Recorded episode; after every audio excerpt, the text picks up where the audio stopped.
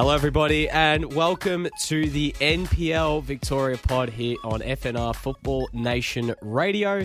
Nick DeBarno and Lockie Flanagan here in the studio to review the final game of the NPL season in the men's competition. Of course, we'll have the, the women's review of the grand final on Radio Dub this week as well. But myself and Lockie are here today Hello. to review the the smash, the smashing, the demolition job, whatever you want to call it. Throw in The any shock. sort of the shock of the century. The stunner. Yep, The stone cold the stunner. stone cold stunner from the Oakleigh Cannons. Five, yes, a manita of the of South Melbourne. A five 0 win at the Olympic Village on Sunday night. Uh, we'll we'll be reviewing the entire game. Obviously, uh, for those watching at the moment, sorry we didn't give too much notice in terms of a live slot. We've had to do some manoeuvring around in the studio, and obviously we've got to head down to Oakleigh tonight for their next Yes. game in the Australia Cup against Macarthur. And we couldn't bring you the game last night, of course, because we were down at uh, CB Smith Reserve for the Melbourne Victory Pascoe Vale friendly, um, the 6 0 drubbing. But uh, we're here we can only record one thing at once. yeah, it's there's only two of us. Unless, well, we can re- record two voices at once, but Yeah. not two programs. That's Yeah, it would have been a bit much. But that is a stretch. Yeah, and of course, uh, today we were joined a little bit earlier today. We didn't want to disrupt with his preparation a little bit much. That's why we did doing it a little bit earlier. We had Oliver Kubelet on the show from the Oakleigh Cannons, their star midfielder, who chatted to us a little bit earlier on in the afternoon ahead of tonight's game, reviewed Sunday's game as well. Um, a lot of exciting things in the Oakleigh camp right now, not just winning the championship, but the opportunity to play in an all NPL grand final. We'll also touch on the coaching merry-go-round, some rumours, some news from uh, our very own Josh Parrish, who what broke what he broke on Twitter yesterday. The NPL about newsbreaker. Yes, I didn't know there could be such a he's thing. Scoops, Scoops Parish, uh, dropping in uh, a his pari- a parish bomb yesterday on Twitter in regards to a high profile coach heading down south to coach Melbourne Knights. And we'll touch on some of the transfer rumours that have been swirling around as we head in towards the silly season. And they have been a swirling. Oh yes, they have. They have. So uh, let's get into the review, Lockie, before we go and uh, play our chat with Oliver, and let's talk about Sunday night. Uh, it wasn't just drenching. It wasn't just a drenching. It wasn't just uh, bucketing down Mm. with the rain. It was bucketing goals in South Melbourne's net because Oakleigh just kicked South Melbourne right where it hurts. 5 0. Two goals to Aaron Williams, one to Joe Guest, one to Chris Lucas, and one to Wade Decker. That's all. Yeah, that was it. That sounds right. Yep, I, it it feels like there was so many, just hard to remember.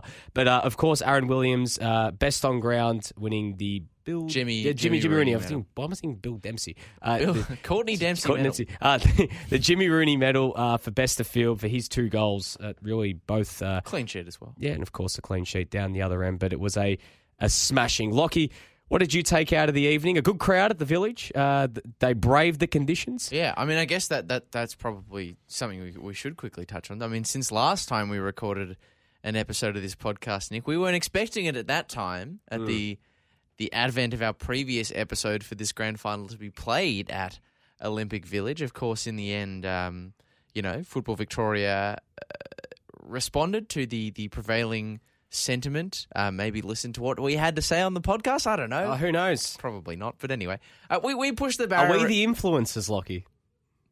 The NPL Victoria influence was influences. What Not a like a. TikTok influencer, but we the guys that are pulling the strings. Well, I don't know because I've got some skincare products off camera that I'd be happy to show you guys. Uh, if you look, Yep. use the code Lockie twenty as well. You can get. No, I'm- Well, I'm kidding. yep, yep. I'm kidding. Um, but anyway, I, I, credit to Football Victoria for um, you know, uh, recognizing. Uh, you know the prevailing sentiment, what was out there, and making the, the the change of venue. And while not a perfect solution, um, in terms of the the spacing of the the two games and everything, uh, I thought particularly even before a ball was kicked, Olympic Village looked and sounded very very good, uh, and that was in spite of really really tough conditions. It was pouring Oh yeah, for pretty you're- much you're the telling hour me. the hour before kickoff, uh, the hour before kickoff during the game as well. It was it was on and off, and pretty much everyone except for a couple of people. Um, and for podcast listeners, I'm gesturing towards Nick because he was stuck out in the rain. Oh yeah, I'll Uh, tell you guys about that. a The, bit later. the the the grandstand was absolutely absolutely Yeah. pumping. well, um, how many? Uh, we heard twenty eight hundred people Yes. Yep, Yeah. which Which, is- it seemed it seemed like more than. But I guess it be was because you. everyone was packed into the grandstand. But at the same time, it, it felt like there was more. But I reckon, like, if it didn't rain, you probably could have gotten another thousand people that might have come in and, and, and spread out around sort of the, the sides, been up on the hill. Uh, uh, on the far side and, and behind the goals at the other end, and even behind where the broadcast was in the pavilion Yes, too. in the in the the sort of undercover pavilion area. So that that that set the scene for. It, it did feel like a, a, a grand occasion Yeah. in many respects, and as I said, the uh, the grandstand was pumping. Unfortunately for South Melbourne, it wasn't the only pumping of the evening. As uh, Oakleigh, God, I mean, it was a, it, it was a shock.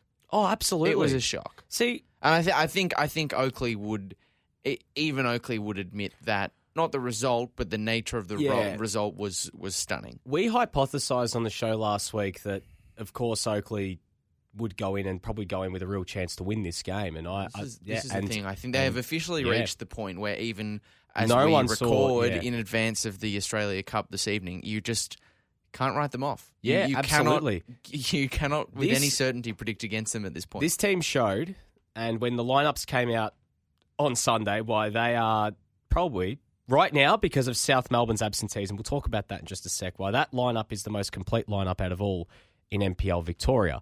Uh, we spoke about last week. We were talking about their attack and about how damaging they can be when they get on the front foot. And God, they were deadly going forward, especially in the second half when the game really opened up. Because after Aaron Williams scored inside the first minute, it, it became a bit of an arm wrestle in the middle of the park. Um, and Oakleigh only really started to kick ahead when it became 2 0, and South started going for it, and they were really able to hurt them. And it looked like every time they went forward, they were going to score. The thing that got me in this game, the one thing, let's, let's, let's start from the top about South Melbourne.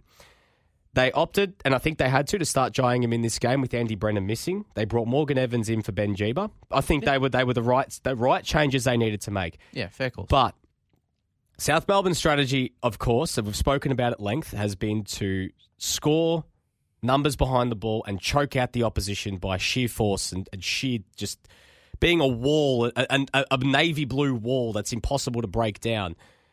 But once Aaron Williams scored inside the first minute, the script was completely flipped. And there was South were forced to chase a game. And, and we spoke about last week how many times have South really had to chase a game this year? yeah, And Oakleigh, to their credit, they defended brilliantly. They didn't allow South to get forward. And I think that is in part, and I think that the one thing that we have to remember is this South Melbourne team was not the same South Melbourne team that we have seen because, you know, Harry Sawyer departing, Andy Brennan missing as well. They do miss some firepower, but at the same time, the game style of Esteban Quintas in terms of that um, defensive brand and that you know sort of thrives off playing off the break, you know thrives of taking off that taking that early lead.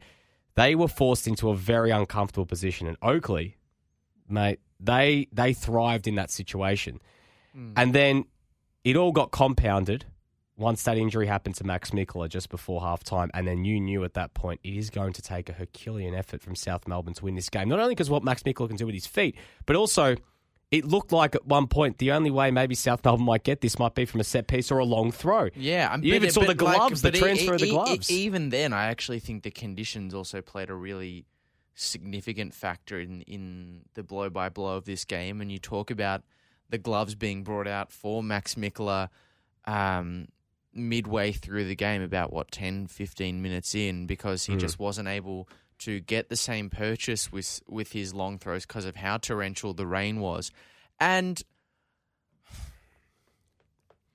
it's quite alarming in in, in a way that like obviously if he just if he just wants gloves and if it's going to help him like I, Mm. I, I get it but that that element of the game plan is so important That they had to bring gloves out.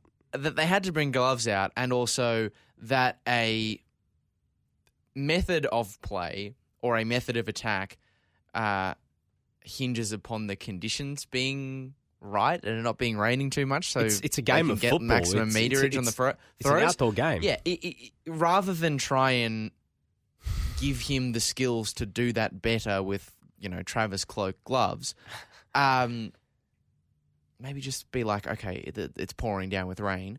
Um, this is not going to work for us. Mm. And I do think that the conditions not only perhaps work to the detriment of South, but also work to the advantage of Oakleigh. Because I think about the last time uh, Oakleigh beat South Melbourne in the league. It was ter- it was, it, raining. It yeah, was, it was Easter Monday, at yeah. Jack Edwards, and it was or it was raining It was a wet throughout day. the It was a wet day. There'd, there'd been quite a lot of water, and there was intermittent rain, not as heavy Yeah. as as we saw on Sunday, but definitely rain throughout the game. And funnily enough, the conditions actually really helped Oakleigh because they're they're so good at crossing the ball and making really sharp, incisive, whipped balls that are very hard to deal with for any defense. But that's almost like their biggest strength, like the the, the pinpoint crosses of Joe Knowles, the way he's able to. You know, we, we, it's like almost it, his yeah. trademark, the way he sort of fizzes them across the surface like little, you know, like skimming stones or something. Yeah. And the minute that rain was so prevalent, I was like, I wonder if that works to Oakleigh's advantage. And I do think we saw that come to the fore. A lot of chances that Oakleigh had, either they were able to create them because those little whipped in crosses were so hard to deal with, mm. or because they were fired in so directly, the South Melbourne defence have to just knock them away for a clearance. And that gave Oakleigh a lot of opportunities from the set piece, which eventually, well, within a- a minute of the game commencing and then a minute of the second half commencing, they were able to profit. So I do think that's something, while not taking anything away from the the success of Oakleigh's performance, that did really factor into this contest. But at the end of the day, you do at, at an NPL level, especially where pitchers have variance, you're more exposed to the elements. You do have to have a capacity to adjust to the circumstances that are around you and be reactive. And I think on the day, um, I think Oakleigh did a better job of that. Yeah, absolutely. And I think they they they weathered the conditions perfectly, no pun intended, and they were able to really hurt South, especially on the counter attack. And the one thing that I noticed in particular was that when South went to a back three in the second half, and they they brought Josh Wallen on for Max Mikola, it was one 0 at the time. They stuck with the 4 2 3 1 at that point. They went down 2 0. They went to a back three. They tried to chase the game a bit more. They went Almazi, which I think, honestly, I know they've barely played a back three all year, but they probably should have played a back three, I think, for most of the year. If you're going to play Almazi, Yankovic, and Marshall, I think it better suited to go with that because what you lose if South have to have the ball when Almazi's playing as a dou- in a double pivot is that you lose that extra ball carrier and someone who can pick out those passes and and someone who's not just so defensively minded. It's not taking anything away from Liram Almazi. I think he's a great defender. But I think in a back three, he'd be better suited. But funnily enough, the game really opened up because of what was in front of them. Because they had Josh Wallen, Marcus Schroen playing in there with, I think it was, oh, who was still on at the time? They had Alan Webb and Jai Ingham up top. Norton and uh, Evans at wing back. And there was someone else. Who am I missing? Midfield. Pat Langler. Oh, paddling away. So Langler and Irwin or Wallen were kind of screening. Schroen was sitting in there as well. But the game really opened up, and Joe Guest was just having his own way. And then once they scored that goal, that, that third goal, the penalty, the red card, everything was just symptomatic of what had been such Oh, a it, it was over. it was over, and it was you know Yankovic getting sent off in frustration, and everything just fell apart. And the frustration was seeping through not only for the South Melbourne players, but for Esteban Quintas. I mean, you said it, Lockie. I was out in the rain. I was right next to both Chris Taylor and Esteban Quintas's bench, actually positioned closer to the South Melbourne bench. Esteban Quintas was very, very animated all game counting the free kicks that they were they were quote unquote not getting or getting or going against them, and in the ear of the fourth official Adam Bavkar, um, you know he was not happy with what was going on out there, and in the end, I mean South Melbourne just got absolutely torn to pieces, and they faced an interesting off season, Lockie. While Oakleigh, I mean South Melbourne have had a uh, look. Let, let's to, to look at South Melbourne's season as a whole. They've had a great season. They've won the premiership. They've got back to finals, which is what South Melbourne should be at. This is a team that should be playing finals football. A team that should be right up the top of NPL Victoria. A team that, I mean, when a national second division comes around, they're going to be right in it. They're they're a, they're one of the most successful teams in Australian football history. But there are a lot of question marks going into the off season in regards to what comes next because I said this on TNC that I do feel like the gap between, as much as they won the premiership so convincingly, the gap between them and say, you know, Port Melbourne, Oakleigh, everyone else, it really wasn't as big as what the table suggested. Now they've lost Harry Sawyer. They have to replace him with, I mean, replacing Harry Sawyer is almost an impossible task. They're going to have to look at, you know, bring in some more attackers, I think, next season as well. They're probably going to have to, there's going to be some of their players I think will get some interest. We spoke about Max Mickler, and I, I want to go back to that Max Mickler injury in just a second. But Max Mickler, I think, will get some interest from some A League men's clubs. We saw what happened with Henry Hoare after a good half season at South Melbourne. I mean, you know, there's going to be more of those questions because they're going to have to improve. They're going to have to bolster in certain areas because if they run it back with the same team, is that going to be enough for them to go back to back and win another premiership? Because even though Oakleigh are losing Joe Knowles, they're probably going to load up with another attacker that's going to take them to another level, which we'll talk about a bit later about some of the rumours swirling around. Avondale are going to improve. Port Melbourne are going to improve. You can expect Bentleigh to load up. You can expect Heidelberg to load up. You can expect a lot of these, Green Gully, a lot of these teams are going to be chasing South Melbourne and be wanting to close that gap. And South, right now going into the off-season, they're going to have to find particularly a striker that's going to have a similar sort of gravitas to what Henry Sawyer was providing because – he was not only drawing defenders away with his sheer physicality, he had pace. He was a focal point up top.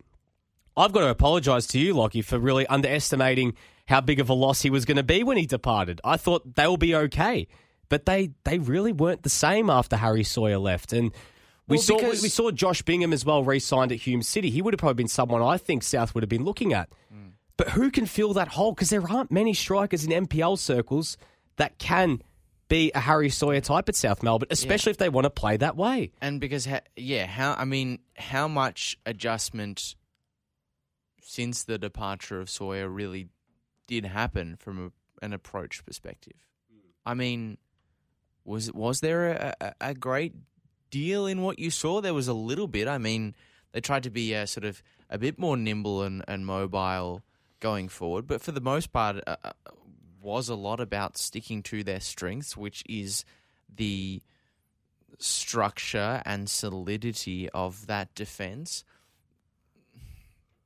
But again, it kind of goes back to the it kind of goes back to the conditions thing and the the way in which South chose to respond to what happened on the day. I think is a is, is a a wider criticism that you can or a potential knock that you can label on on South this this kind of season because mm-hmm. obviously everyone wants to play in a certain way and has a certain plan. Some are more effective than others. South this season, theirs has been very effective. No, no surprise. They were they were the best team over the course of the season. They have played this way for a reason, and the reason is that they have achieved results playing in that fashion.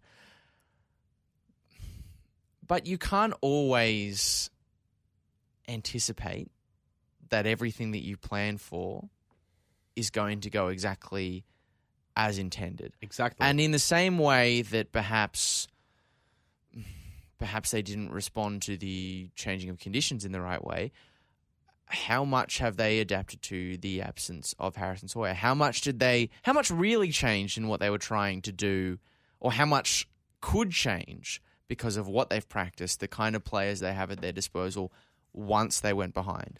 That just felt like it kind of felt like they hadn't countenanced the the possibility of going behind really early and first in And- this game. That's what it felt like. was and they didn't have a heap of response. yeah. Of course, it's worth mentioning that at halftime it was only one 0 and the one of the big things, um, particularly that South fans have been talking about after that point, was the substitution of Max Mickler. Do you think it was a red card to Joe Knowles, or it should have been a red card to Joe Knowles in that moment? Because from first, I actually I, I want to like if you've got it in front of you, I'd love to see it again if I possible. do. It's Now rock and rolling. we're gonna watch it live here on our stream. Now it looks like quite a. So what was it? Joe Knowles? I think it's. I think it might be Oscar Dillon. Was it Oscar Dillon? Because I remember someone saying it was should have been Joe Knowles that was sent off. So okay, playing devil's advocate, go back. It's Oscar, Oscar Dillon. Um, now look, the uh, elbow is up. Mm. Max Mickler was writhing in pain. Now, is it accidental? I don't know if there's any malice in it. I know Yeah, that I there were a lot of heavy challenges in the first half, but it it is tough. It is really tough. See, uh, looking at it in this sort of slow motion. Thanks to SMFC Mike for this. Yes, for for posting the replay on Twitter. Um, I think the reason. Do I think it's a red card? Um, possibly not. I don't think. I don't think his intention was to So hurt to rub Mikla, yeah. Mikolo out of of of the game. I think you kind of see him attempt to contest, and he's using his body or whatever part of his Mm. body he can to kind of get the front position. And you know, I think he does that with the aid of a, an arm that strikes Miklo across the fra- face. So I think the fact that it went without whistle, I think is is sort of the bigger part that I, I take issue with. Whether or not it's a red card, um, I think that's more open to interpretation. Yeah. But the fact that it wasn't a whistle, as with the um, and this is sort of why I have sympathy for South Melbourne because they have been on the wrong end of a couple of decisions recently. Mm. Um, as with the the Jiba tackle Jiba that tackle, went without yeah. whistle, that's the real bone of contention here. I think the perhaps the reason why it happened is because if you look at it on the slow motion, Mikola's reaction to what is clearly contact is slightly delayed of his landing Well, on the you look at ground. yeah, and so I wonder yeah. if maybe Lockie Keevers is thinking with the angle that he has that perhaps you know, Mikola is, is, is playing up the the incident, but playing up the Well, that's- incident, yeah, but playing the- up an incident isn't actually that. Yeah, sure. uh, exactly, and playing up the incident isn't necessarily wrong, or it shouldn't factor into the actual decision made. If there is contact there and it's a legal contact, It's regardless of whether a player does eight rolls on the ground or reacts like nothing touched them because Yeah. they're Vinnie Jones, um, it's still a, Yeah, it's still a even foul. if you it's still a yeah, free yeah kick. literally reacted like you know when back in the days of WWF and Hulk Hogan used to get punched and used to go, "Come on, hit me again." Yeah, like or when they, thing, you they, know. they get the celebrities on to like Yeah. you know take Yeah. a punch, Yeah, or and they know, just don't move, and- or they have to give a punch, yeah, and some wrestler look, has to try to be honest, it. like not trying to you know, you know, you know, put this in a light way in terms of Max Mikola, you know, his, his injury or whatever else, but I mean, it was a big blow for South Melbourne. Him going down was a, was another massive blow because losing Mikola, Sawyer before the game, well, obviously weeks before, before the that, finals. Yeah, you know, Andy Brennan, another attacking option being out. Ben Jeeba going down. I mean, I think Morgan Evans did what he could. He barely played all season, but did what he could. Jai Ingham coming in, who Jai Ingham's barely played this season, which was for me is very surprising that we've barely seen Jai Ingham this year. Yeah. I mean, I, Because I guess I, some expect him to play a big role this season. Sure. I guess some people could make the counter argument that perhaps what we saw on Sunday goes some way to explaining why we haven't seen regular Sure, 90 yeah. minutes from from Jai Ingham this season. I mean, he didn't have a full preseason with South Melbourne under his, his belt necessarily. Um, I remember at, at the start of the year he was on the way to, to Gold Coast Knights, if my memory Mhm. serves me correctly. Um, so maybe there were maybe there were fitness concerns there, and that's why he saw him as an impact player. Mind you, a very effective impact player. Um, but I don't know. Other than a few moments, I don't think he really had the impact that Mm. anyone would have hoped or expected i- in this game. And while I do think that the Mikola absence piled up with all the other injuries that you've mentioned to first team players. Uh, again, devil's advocate point would be to mention the amount of injuries Oakleigh have had Yeah, this season. Sure. But also, I don't think that if we're just looking at the Mikola absence on its merits, I, I does Max Mikola stop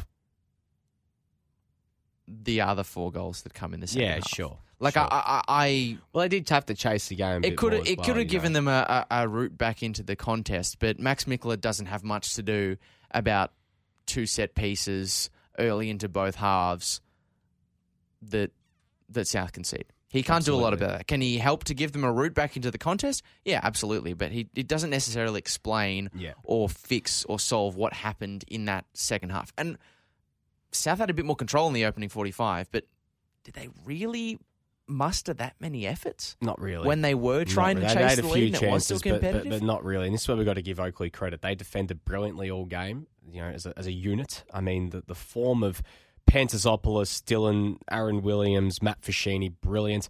One smart thing about Matt, Matt small thing about Matt Foschini, one thing I loved, I think it was after the fourth or the third goal, he did the uh, the, the CM Punk, Steph Curry go to sleep Oh, to the uh, to the to the he South did. He did promise. He did said promise that he would do that. And uh, he delivered in spades.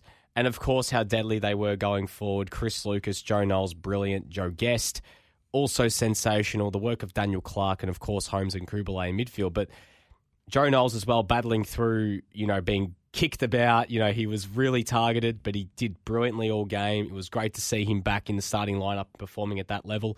Um, Lockie, before we go to the chat with Oliver Kubalay, um, I think it's going to be an interesting sort of situation now to see, I guess, what happens with Oakleigh. I mean, we may as well touch on the transfer rumour now before we get to Oliver Kubalay. And of course, we, we are running out of time, so we'll get to the Oliver Kubalay chat just in a sec. But um, Stefan Valentini is the is the name that's been linked on Twitter circles. We don't know anything about it, about you know whether you know we can't confirm whether the deal is going to happen just yet.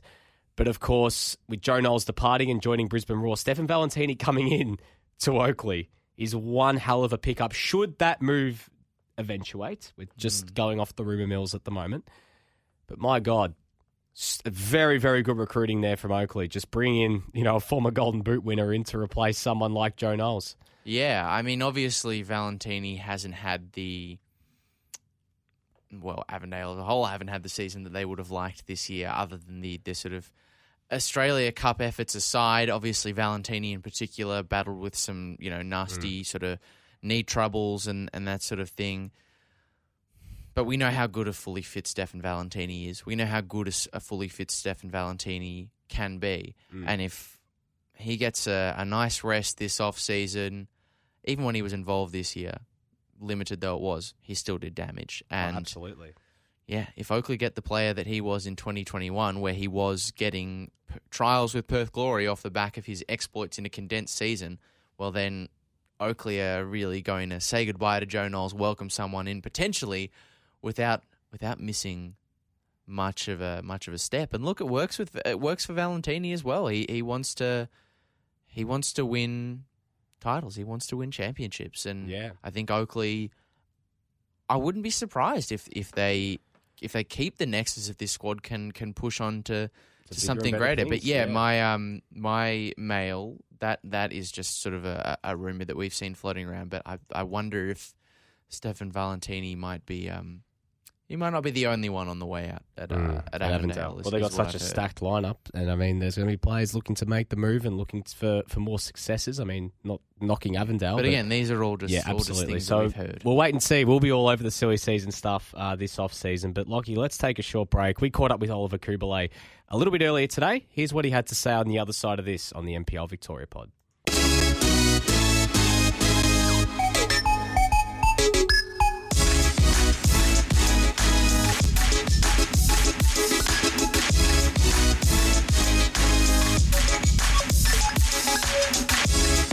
Welcome back to the NPL Victoria pod here on FNR Football Nation Radio. Nick Tabano and Lockie Flanagan here doing a full review of Sunday's grand final. Oakleigh Cannons champions of the 2022 NPL Men's Victoria season, a 5 0 thumping against yeah. South Melbourne.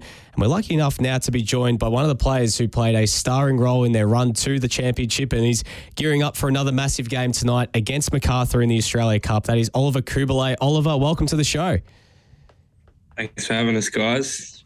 Well, Ollie, uh, take us through Sunday. Congratulations again. I mean, an amazing day and an amazing night, and uh, I guess not an really amazing saw, season. Really. Yeah, really, and I mean, an amazing run to the finals. I guess take us through all the emotions of Sunday yeah, it was it was pretty surreal. I mean, with the way it happened, um, we were just yeah happy that it was obviously ended in a win, um, 90 minutes, and then we kind of had a had a good night celebrating, but kind of focused towards tonight's game as well.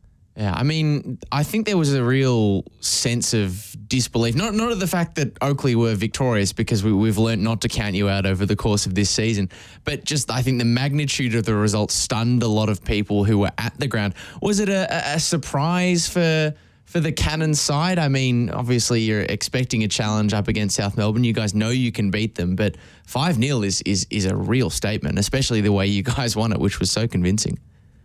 Yeah, it was pretty crazy. I mean, I'm not sure many people would have picked that, but um, I felt the, the weeks building up to the game, we had some massive games in the cup where we our backs were against the wall and we kind of pushed through that and got the win. And it was kind of moments like that that that made us feel really confident going into the final. Um, but yeah, to top it off like that, couldn't pick it. Was there a moment in the game, Ollie, where you sort of felt like you guys were getting on top? I mean, you took the lead so early, but it was tight in that first half. In the second half, you really just blitzed them. Was there a moment in the game you started to think, all right, we can really put these guys to the sword and kick away? Because I don't think anyone's been able to put more than maybe two or three goals past South Melbourne in one particular game. I think only Avondale put three past them in a game that South and still they, won. yeah, game. but to put five past a team that has been such a hard team to break down this year, like, was there a moment when you sort of went, all right, we, we can really hurt these guys? Yeah, I felt um, like coming into half time, all the boys were obviously happy, but we felt we had a lot more to give in terms of um, you know lifting the ante a little bit. So when we came out and scored straight away in the second half again, I felt like, you know, we were going to be really hard to stop. Um, they had a couple of, you know, half chances and okay chances, but nothing too much. Whereas we know going forward, we're always going to create many chances, and then just depends on the day if we can put them in the back of the net. Mm. And obviously, one of the important elements of any goal scoring or high goal scoring performance is the, is the work that you guys are all doing in the midfield, and it is a, a star-studded midfield. Uh, you know, Joe Guest, Tyson Holmes, and, and yourself, how much do you enjoy playing in that midfield three, and, and how much do you feel like that uh, that control of the midfield in that game, which I think you had, really contributed to to what happened on Sunday? Yeah, I mean, playing with those two, you can't really ask for much better than that. Um, I've learned a lot playing in there with with Tyson Guesty, and they've obviously done a lot for the game here in Victoria. Um, but yeah, when we when we're on and we we feel like we've got a good connection, I mean, were pretty hard to stop. Mm, exactly. And look, you, are playing, as you said, in, in some esteemed company, two players who have had a big impact on Victorian football, two former gold medalists. Do you feel pressure in that sort of environment? Like, oh, these are two gold medalists. I've got to you know, put in some gold medal quality as well. Do you feel like you're not getting enough credit when you're behind those two who make all the uh, attacking headlines? no, I'm not. I'm not too worried about um, credit. I know, um, you know, personally, if I've had a good game or not, and um, I just yeah want to keep up the standard because I know they're going to be keeping the standards up as well. Ollie, in terms of your own season, you've really come in leaps and bounds this year and taken that next step, particularly in the latter part of the season where you've had to fill in in, in centre back as well when um, Oscar Dillon went down and you had to play alongside Aaron in the heart of defence. How have you seen your season, not only playing as a midfielder, but also showcasing that versatility to have to play a little bit more defensive? Yeah, um, playing a bit defensive probably is not something I've ever done before. So it was a bit of a, a different experience, but one that I was happy to do. Um, and obviously, yeah, I, I try and keep a high standard. I know there's been some games um, myself where I'll come off and um, think I haven't done as well as I should have. Um, but I think it's been a little bit more consistent this year, and especially yeah, towards the latter part of the season.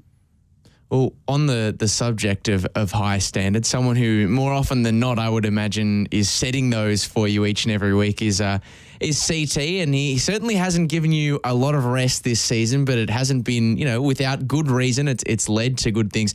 How have you uh, enjoyed playing under under Chris this season? Who is probably one of, if not the most uh, successful managers in Victorian football after after the weekend. Yeah, working under CT, it's a pleasure. Um, he gives us a lot of freedom to to go out and do what we we want to do and to be able to win games. Um, he's obviously got his ways as well, but I think it's all the work during the week that we all put in, um, including CT and the coaching staff, um, that gets the results on the weekend.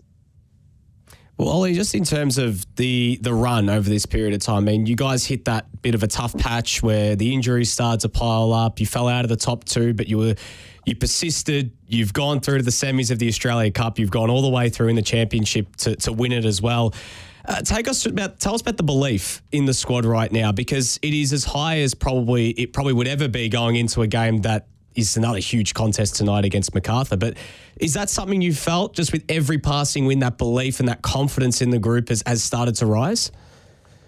Yeah, definitely. Like like I said before, um, those cup games where we were, you know, we we thought we had the win and we've conceded one late in the 90th, and then we've got to do an extra half an hour, and then we are all knackered, but we just felt we could get the job done. And then when you get those those wins, I mean, the next game just seems like you know why can't we do it again kind of thing and I feel like that's that's the way we're going to go into tonight as well. Is why not? Why can't we do it? Mm. I mean, is there throughout that whole process? I think a lot of people who have been from the outside looking in, and maybe even a few people internally at the back of their mind have been thinking these guys are surely going to uh, fall over and just disintegrate at some point. The amount of football that they've they've all had to play. Has there been sort of one specific moment or talk or something that you've done that? has you know been the factor in encouraging you all to kind of push on is there something that sort of sticks out and what's convinced you all guys to be able to pick yourself back up off the canvas and churn through as much football and successfully as you have? I mean, it's just that I don't know, kind of the team that we've got together. You all want to do it for each other, and then obviously the success that comes with it. You know, winning a title, not much. You know, you don't feel like that any other time. So when you win something, it, it definitely sticks in your mind, and their memories forever. So feel like we've got nothing to lose. So why can't we just go out and give it a good crack? Yeah, absolutely. And I mean, tonight, Macarthur's next. I mean, you've taken down one A League men's opposition, and now another one is around the corner. And um, I mean, compared to Sydney FC in terms of, you know, the, the sample size of games under Steve Corica is very different to the sample size of games under Dwight Yorke for Macarthur. What have you taken out of, I guess, you know, the tape that you've seen from Macarthur, and what kind of game can you expect tonight? I mean, they've got some absolutely quality players in their side, and we know they're always going to be a threat going forward, but we just want to play our own game and, and see how we can go. You know, come out pretty early and then hopefully give them a really good game, just like we did with Sydney. I mean, we've been talking a lot about star-studded midfielders throughout throughout this chat. A lot of them that you play alongside, but There'll be a few you're coming up against tonight as well. The likes of a, a Ulises Dávila, a, a Danny De Silva, some pretty high quality attacking midfielders who, you know, part of your job is going to be to try and stop them. You, have you thought much about the kind of players you're going to be taking on, or are you focusing more on, on your own game and playing to your strengths? Uh, I think it'd be pretty naive not to to think about the players that they've got. Obviously, Dávila, uh, we all know is you know class, come to the A League and absolutely tore it to shreds um, at Wellington, and you know, so he's going to do the same thing tonight at Macarthur. So we've just got to make sure that we're on our toes and doing all of our individual jobs, and hopefully, yeah, get a good hold of him.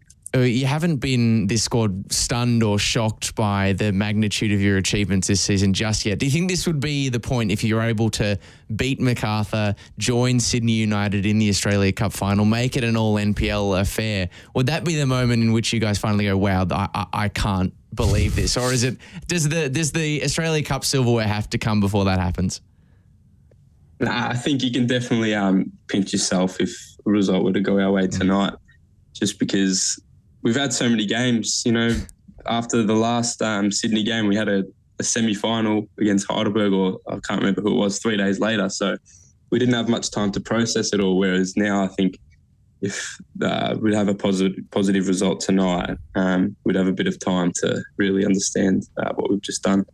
Ollie, how are you feeling, I guess, physically at the moment after this run of games? I mean, you're coming towards the end of the year. I'm sure that you and your teammates, as much as it's been a fun run, you're looking forward to having a bit of a break this off season. I guess, uh, is that something, are you, are you, looking at getting away this off season or are you looking at sticking around? What, what's the plan for yourself?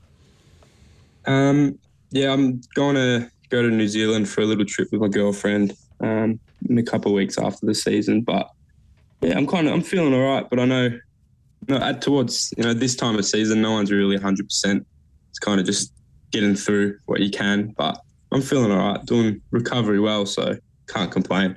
Well, Nick's interested in your sort of uh, off-season ambitions, I guess. What you plan to do with uh, with the free time. I, I want to maybe, uh, as a final question, ask you a bit about perhaps some more of your on-field ambitions. Obviously, to to get that um, monkey off the back, I guess, for Oakleigh to win their first championship is a, a, massive, massive achievement in its own right to have upset Sydney. But throughout that all, you've had a really, really stellar season. Maybe flown under the radar at times because of the the attacking exploits of of those further afield, but have been, you know, for, for many people I've spoken to, a really important part of all of that. Um, you know, a few people have said, I don't know why this guy doesn't have A League interest, all that sort of stuff. That, that's not me, that's other people. Um, I won't I won't name them, but you're only 23. You have obviously um, been through sort of youth setup in in Europe before. Is potentially having another crack at professional football something that that crosses your mind? Yeah, definitely. Um, it's still on my mind, and I still train pretty hard for that. Um, but yeah, you just got to kind of tackle what's in front of you for now. And um, yeah, at the moment that's that's Oakleigh. So obviously off season will be good, but I've got to stay in tip top shape just so I know um, I can come back next year and hopefully lift the standard again because I know um, my standard was lifted this year, but a little bit inconsistent at times. So hopefully I can lift that and get even better. Does the fact that you know one of your your very close teammates in in Joe Knowles has been able to sort of make that jump after a couple of stellar seasons give give someone like yourself a, a bit of hope as well? Yeah, hundred percent. I feel um, they're looking at NPL a lot more now, and Knowlesy deserves that. He's been class for the past two, three seasons he's been here. So we obviously wish him all the best, and we know he'll do very, very well. Well, Ollie, thank you so much for joining us. Good luck again for tonight. Congratulations for last Sunday. It seems like it's it's one thing after another, but it's a very exciting time to be around the Oakleigh Cannons. And uh, good luck, and hope for maybe another cup set tonight, and maybe another competitive game just around the corner. But thank you for coming on tonight. Thanks a lot, boys. Thanks for having me. Love the show. There you have it. There we go. So the victorious Oliver Cubellet. Yep, victorious Oliver Cubellet. We've had enough time to even have a wardrobe change in here during it, Lockie. We're from the pre-record. Go into the the white hoodie. We are fast. Yes, we are. We are. We're, we are running out of time because we need to get to Jack Edwards Reserve, yes. Lockie. Just quickly, uh, FNR newsbreaker formerly FNR newsbreaker, Josh, Josh Parrish. Parish. Uh, Pistol Parish, that's yeah, what we call Pistol, it. He's that scoops, fast with the news. Yeah, Pistol Parish, Scoops Parish, a parish bomb. The Woj of the NPL. Yes. That's what they uh, call him. Well, not even of the NPL, just the I, NPL I, would, I wouldn't say he dropped a nuke on the uh, on, M- on NPL Victoria land, but he dropped a the J bomb. There, there, was, a, was a J bomb. And he, uh, he announced yesterday that his mail is that Ben Cahn, formerly of Olympic FC, who recently departed over in yes. NPL Queensland, having made much, the grand final with uh, yes, with Olympic, he's been a sensational coach up in Queensland for quite some time. Is making the move to join Melbourne Knights, yes, trotting the uh, the very to, the very uh, familiar path from Queensland, from Queensland you know, how, you know how there's like the Silk Road over in like Asia. It's almost a rite of passage. What, what what would this road be called from Queensland to Victoria? Would it be the not the Silk Road? Like what's a a decent material? Is it like the Wattle Road?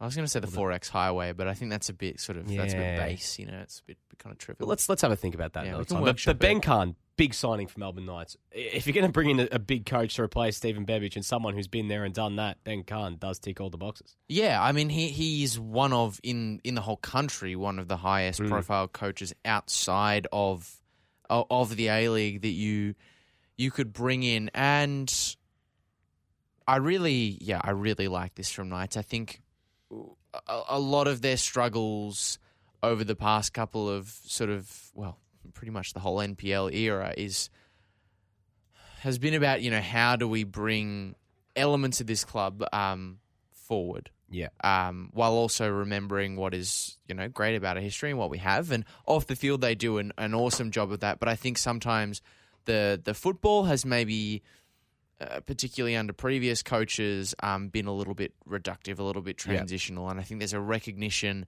of the need to tactically move forward, if for no other reason than just to get better results than they have been getting in the NPL, International Second Division potentially as well. I think Steve Bebic was the first step in that, mm-hmm. come, sort of coming away from, uh, you know, the, the sort of. Um, downturn of the Mickey Challoner era, which ha- you know he left in acrimonious circumstances, and the the football there wasn't um, it wasn't. I, I don't want to say great or anything, but it was like that sort of transitional, um, yeah, yeah. not necessarily super functional and possession kind of approach. Bebic was a little bit more of a step along mm-hmm. from that. He did want to get things happening in possession. He did want to want Knights to be an aggressive, ball dominant side, as they should be a club of their stature. But I think in terms of creating cut through when he had possession, that was kind of the bit where yeah. he fell down and the defense was a bit leaky. But there were some green shoots from this season. Yeah. Ben Cahn is the next step. Like yeah. I have spent a bit of time for my work watching uh, NPL Queensland, yeah. and when Ben Cahn's sides play their their sort of triangle passing, their positional rotations, I, I'm going to be honest, and. Mm NPL Victoria has a outside in sort of reputation of being quite a transitional league. Uh, I spoke to Matt Smith, the, who was the Brisbane City head coach, and he said he saw Queensland as being a bit more technical. I, I wasn't sure if I totally agreed, but then when I watched uh, Olympic play, I was honestly blown, Blown away. away, at yeah. the level of um, adaptability, the intricacy of the actual play Mhm. that uh, Olympic were displaying, and if if again if Ben Cahn can be the man who allows Knights to take that next jump and finally delivers them sustained or even just any success that they haven't really had since 2014 when they won the Dockerty Cup and then made the finals in 2015 that's a, a huge tick. And I guess the the other question is, as we've also been hearing, this is not confirmed, but what kind of players come in? Ben Cahn has got a big reputation. It's going to help him lure players. The combination of a coach with a big reputation, Yeah. a pedigree of, of success, and a club with a, big lot of history, reputation yeah. and a pedigree of success, that is going to be And uh, that makes them instantly uh, a destination club Absolutely, again. and and it could, you know, we spoke about the the competition in NPL Victoria in terms of the quality of teams, and you know the gap between the the, the top seven sides, if you include Avondale Mm. missing the finals, and Dandy Thunder who were close in eighth. You've now got a ninth team that enters the fray in terms of making that top yeah, nine. we've still got to see. Must see. We're still we're still going to see who comes in to support Ben Cahn in a playing perspective, who goes out, and the jury is let's let's be honest, it it, it still remains open as to whether Ben Cahn is able to replicate his success, whether his football is as successful in Victoria as it has been in Queensland. Of course, it is a more. I think it is fair to say that Victoria is predominantly a transitional league. The best teams have been transition sides this season, so does that different way of playing football fit in? Does it get results, even Yeah. if it looks pretty? I mean, Avondale have been a pretty side without But getting a lot of the yeah. desired results. So that'll be really Yeah. fascinating. I think that's one of the. It, it's the perfect appointment, I think, for Knights. Let's wait and see what happens in the weeks to come. Uh, one little bit of news before we go: Kruni Razov at St Albans departing last week. Another coach from that, I guess, embattled area of the table that's departed. Kruni Razov has done a sensational job with St Albans over the years, getting them up the leagues and into NPL Victoria, maintaining their status as an NPL Victoria side. But the results did start to falter a little bit towards the end of last season. They did stay up. But a big job for whoever takes over at St Albans next season. Obviously, we do know Savas Patikas departing from Altona as well, meaning that there are some vacancies now in that NPL Victoria Yeah. space at now Bentleigh. At of course, if Ben Cahn's go to Melbourne Knights, that's one that's filled, and at Altona and St Albans. So we are hearing some mail of who could be coming at Altona. Nothing confirmed yet. Nothing, nothing. But at St. at Albans. St Albans, we haven't heard anything just yet, which we will bring if if we can get an answer. Definitely, we'll be let keeping you our ears to, the, ears to the ground. Yeah, it's. I think Kruni Razov, uh, as you said, he's had a, a great tenure. He's a big part of the reason that they've actually made it into the top flight. Maybe there was just a mutual recognition here that we've kind of reached the end of, of, of what we can do. You know, managers do have a shelf life. Perhaps this Mm. is as far as Krunirazov can take them. And while he's done a great job, it's time for maybe someone else to try and help St Albans make that next step. Just quickly, Nick. Um, you were talking earlier about you know if South Melbourne don't want to add something to their game and they want to just find someone who can replace Harrison Sawyer, they could do worse than Xander Guy, I reckon. Yeah, Xander he, he Guy. polled or- inside the top ten in the in the in the gold medal, which Yeah. raised a um, you know a lot of people's interest. I think he's when he when St Albans have been getting results, he's been a big part of it, and he is a tall striker that can bring others into play, maybe a bit more versatile got than Sawyer. I've got I three like it. names. I like three it. names: Xander Guy, Luka Ninkovic, and or. Max Bachelor. I like Luka Ninkovic. Yeah. Ninkovic is an interesting one. I mean, if they want to go left field, I mean, said. top of the NPL two to top of the NPL one's a big. It's a big jump for Max Bachelor. but he was bloody good last season. he was. So he was. I mean, he's one of the best strikers that didn't get promoted. If you're not including, well, I think he finished second in the Golden Boot or third, second, no, second. Yeah, behind Mikulic. behind Mikulic, and of course Terence Carter was third, and Dennis Menelau was also up there. But uh, I think he does fit the bill. I but think he's worth, worthy of making the jump. Yeah. I, I think. I don't know. I think they could do worse than Xander. Xander Guy. Guy, I think would be a the fact that he does their does, That- some of South yeah. Melbourne's graphics as well. That can only. He's already uh, got his foot in the door. Um, anyways, Lockie, we've got to go. We've got to get to Jack Edwards Reserve. So it's time for us to say goodbye here on the NPL Victoria pod. Alas, we are still going. We're not saying goodbye just yet for the entire year of 2022.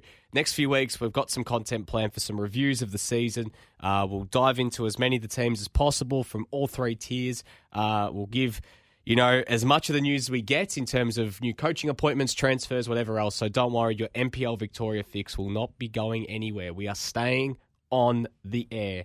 Don't you worry. We have plenty of ticker here in the FNR studios. Uh, miss any of today's show, head over to the spot, head over to Spotify, Apple Podcasts, wherever you get your podcasts, um, or go back and listen to the live stream on Facebook, YouTube, Twitch, wherever you might get it.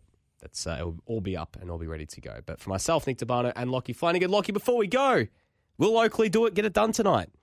Yeah, why not? Yeah, I reckon Why we're not? getting an all NPL grand final. So, yeah, if we do get that as well, we'll also touch base on that all NPL grand final, which could potentially take place, place if they win. So, if you're down there tonight, it's at uh, Jack Edwards Reserve. Come say good day. We'll be there as well. yeah. So, for myself, Nick Tabano, and Lockie Flanagan, it's goodbye.